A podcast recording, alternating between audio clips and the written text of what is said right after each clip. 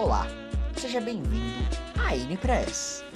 No episódio de hoje, falaremos do mês de abril para o governo Lula. E nesse programa teremos os seguintes conteúdos.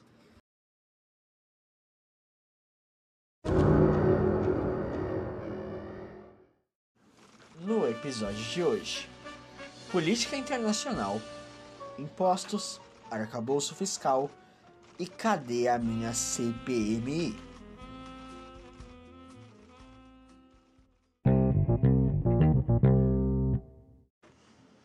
Vamos começar pelo assunto do mês. É como separar o assunto do mês? Tem três grandes assuntos nesse mês de abril, mas eu vou dividir nos três, como a gente colocou na coisa. Então a gente vai primeiro para política internacional. Nesse mês, no começo, no meio do mês, Luiz Inácio Lula da Silva, que tinha adiado sua viagem à China, porque estava doente, finalmente a realizou e foi à China, Emirados Árabes e agora retornou ao Brasil. Nessa missão ele assinou mais de 20 tratados e o governo posicionou-se a favor do BRICS e contra os Estados Unidos.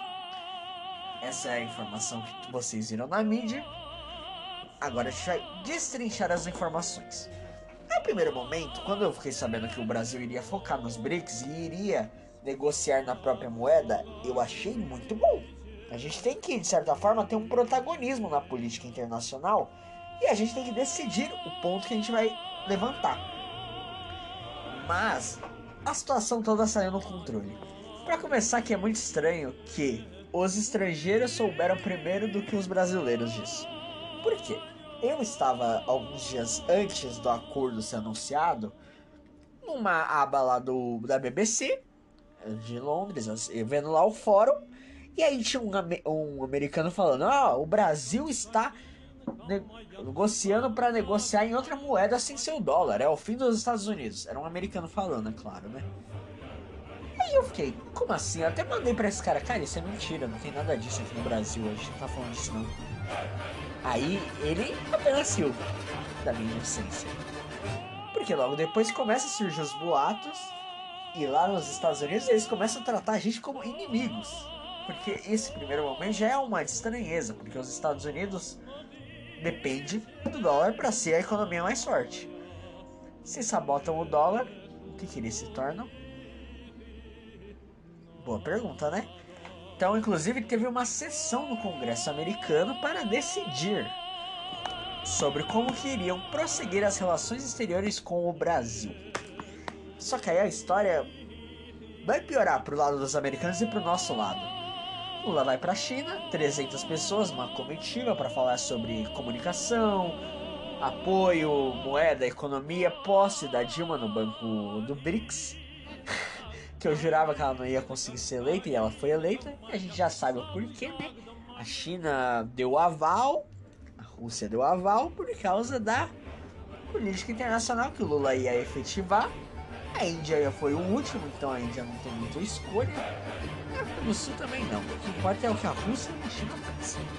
E aí o Brasil indicou a Dilma Rousseff para assumir lá, num discurso bem confuso que ela fez. Então, nesse momento, Lula começa a entrar na sua versão comunista. Por que ele entra na sua versão comunista? Porque esse maluco começa a soltar informações sobre a guerra da Ucrânia. Como eu já tinha falado antes, ele tenta de toda forma se tornar um protagonista internacional para ganhar um Nobel para concluir a sua carreira política no auge. Como eu prevejo, talvez ele termine a carreira dele no pior ponto possível.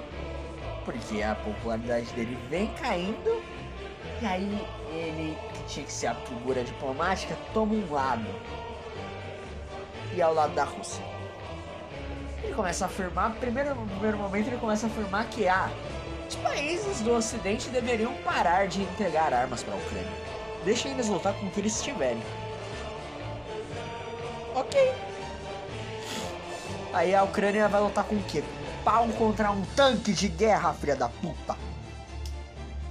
Lula, seu filho da puta. Aí, beleza. Tá bom. Aí dias depois ele no Oriente Médio fala: A Ucrânia e a Rússia têm culpa nessa guerra. Os dois países são. E aí ele manda: O Zelensky que tem que ceder. Não é o Putin que tem que ceder. O caralho!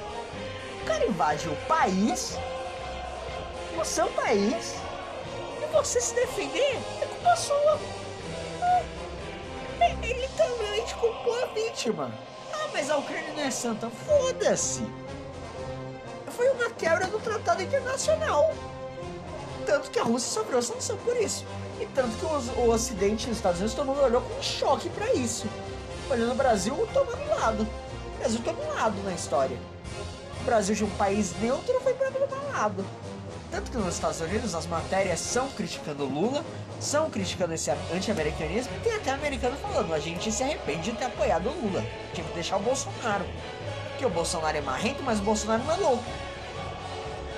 E é isso mesmo. Bolsonaro é doidinho, mas não é louco, igual o Lula. Porque o Lula é pau mandado de alguém. E eu não sei. Aí a gente percebe que os acordos que a gente está fazendo com a China são muito ruins, porque vão priorizar a China e a gente vai ficar ali como um cachorrinho lambendo a bota da China, lambendo o pau da China. É isso aí que eu quero dizer. Política internacional, mais um ponto negativo para o governo Lula, que agora compra briga com os Estados Unidos e com a Europa. Inclusive em Portugal tá tendo manifestações para não querer que ele vá lá, porque ele tem uma viagem marcada agora no final do mês. A Suécia deu ideia de dar sanções econômicas ao Brasil e os Estados Unidos, o secretário de Estado só deu uma frase: Ah, vocês querem peitar os Estados Unidos? Boa sorte. Aquela ameaça singela, né? É, viva a grande união socialista do mundo, não é mesmo, Lulinha?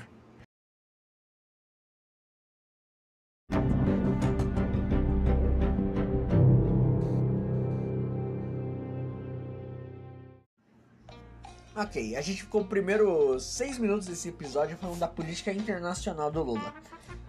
Agora vamos entrar em economia. O governo anunciou o novo arcabouço fiscal, uma substituição para o teto de gastos, e eu já explico aqui que. Por que o nome arcabouço fiscal em vez de teto de gastos? Porque é uma política diferente. Teto limita, arcabouço é outra coisa que nem eu sei dizer o que é. O governo anunciou a nova regra fiscal que não faz sentido. Essa é a verdade. Porque eles querem aumentar os gastos, só que é basicamente qualquer coisa que vai entrar no aumento de gastos. E eles pegam lá. Ah, se o país estiver em crise, a gente pode aumentar os gastos em 0,6%. Se o país estiver bem, a gente pode aumentar em 6%. é a lógica. A gente vai gastar mais. Sem.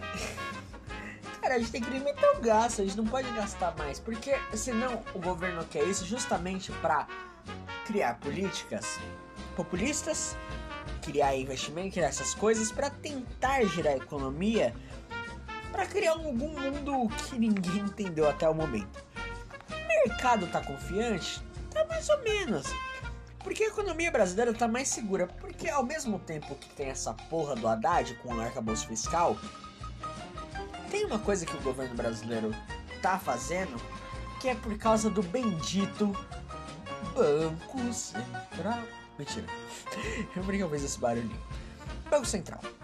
Banco Central, que é o responsável por todas as transações na nação, você sabe um monte de coisa, inflação, juros, um monte de coisa assim. Criou uma meta e estava seguindo uma regra para a inflação cair. Tanto que o Lula no começo do mês falou: ah, se a inflação não chegar na meta, a gente muda a meta. Só que a inflação chegou na meta, enquanto os outros países estão fodidos. Ninguém entendeu como que o Brasil consegue isso. Mas a gente conseguiu. Graças à competência de Roberto Campos Neto. Palminhas. Aí no meio dessa confusão, temos a história da Shein, da Shopee, da AliExpress. Vão taxar a minha roupinha? E no meio desse escândalo que foi, tipo, ó, oh, surgiu. E agora, governo Lula? O que, que você tem a nos dizer? O governo Lula precisando de mais impostos para manter esse arcabouço fiscal novo, resolveu. Se a gente acabar com a tarifa de 50 dólares nessas coisas internacionais, já que está vindo muitas compras lá de fora e o povo não está comprando no mercado nacional. Só que isso pegou muito mal na base, né? Na classe média e na classe baixa, que consomem isso e não consomem no mercado nacional, justamente porque aqui é mais caro. Pegou mal. E aí vem o momento. Agora sobre o governo Lula taxar. Ele disse que ia taxar, mas como pegou mal, não taxou. Voltou atrás, e aí uma série de falas que o povo. Ah, o Haddad dizendo que não sabe o que é Shen, não sabe o que é isso. O povo revoltado. Aí tem a primeira dama comprando briga com o Twitter e o Twitter resolvendo desmentir todo mundo do governo no mesmo dia, cara. O Twitter do Elon Musk tá uma loucura, né? O cara chega, a autoridade máxima do país, e coloca lá embaixo: essa informação é falsa. A mídia não tem coragem de fazer isso, mas o Elon Musk fala: não, eu tenho. Vambora. Simplesmente Elon Musk fazendo a mesma coisa que a mídia deveria fazer, mas não faz. Mesmo assim, a mídia está abandonando Lula, a gente já veio falando disso, continuou o seu abandono, principalmente depois do arcabouço de alguma coisa, já tem economistas na mídia falando que, ah, então a proposta é meio confusa, ah, não é muito boa. Então, economicamente o Brasil continua bem, o trilho ainda não descarrilhou, mas porque tem muitos esforços para isso não acontecer. O trem acabou ligando. Pode descarregar ou pode se manter nos trilhos. Vamos ver os próximos passos.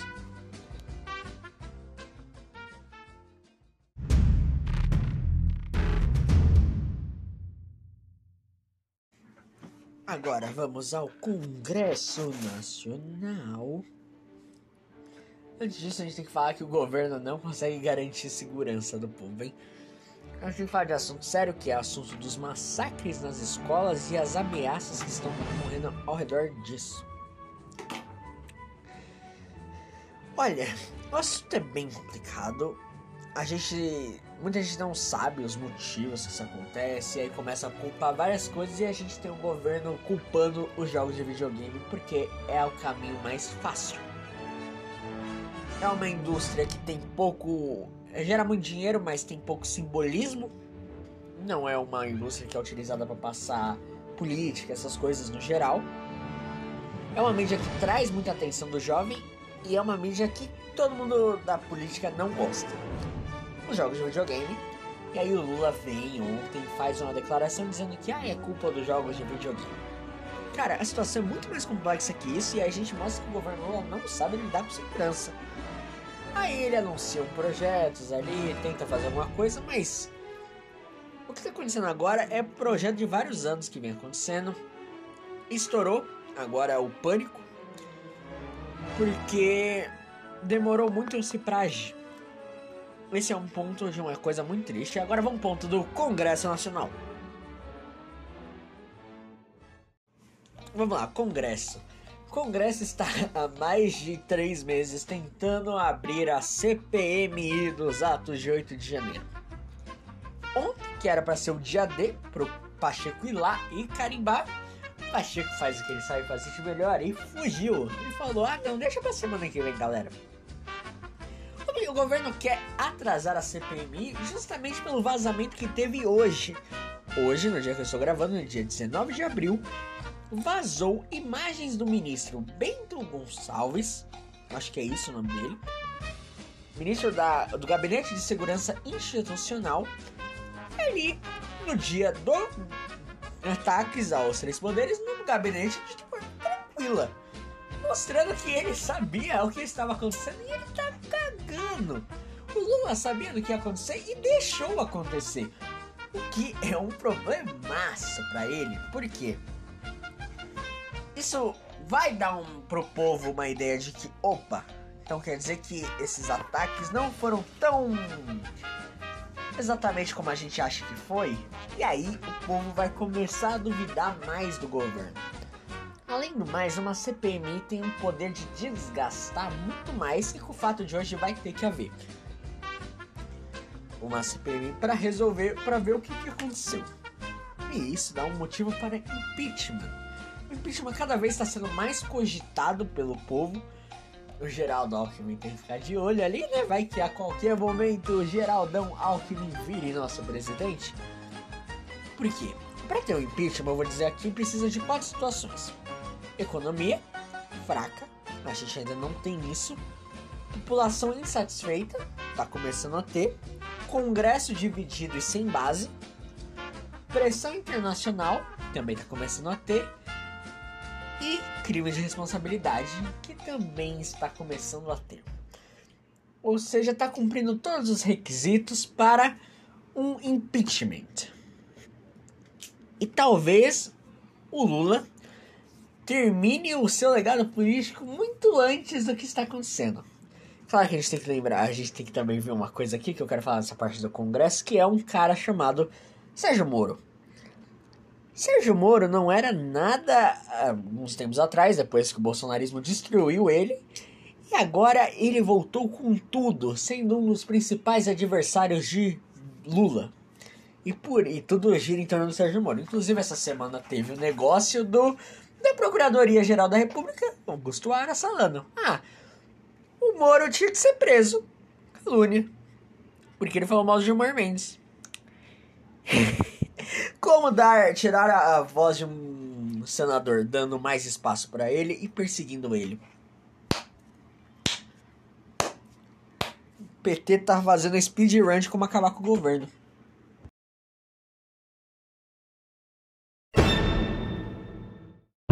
Uma atualização final a este episódio. Ministro Bento Gonçalves não é Bento Gonçalves, é Bento. É Bento Gonçalves. Então, eu falei, Bento Gonçalves? Eu não sei. Bem, eu comentei errado, eu acredito. E ele já não é mais ministro e o governo agora apoia a CPMI. Enfim, vai entender.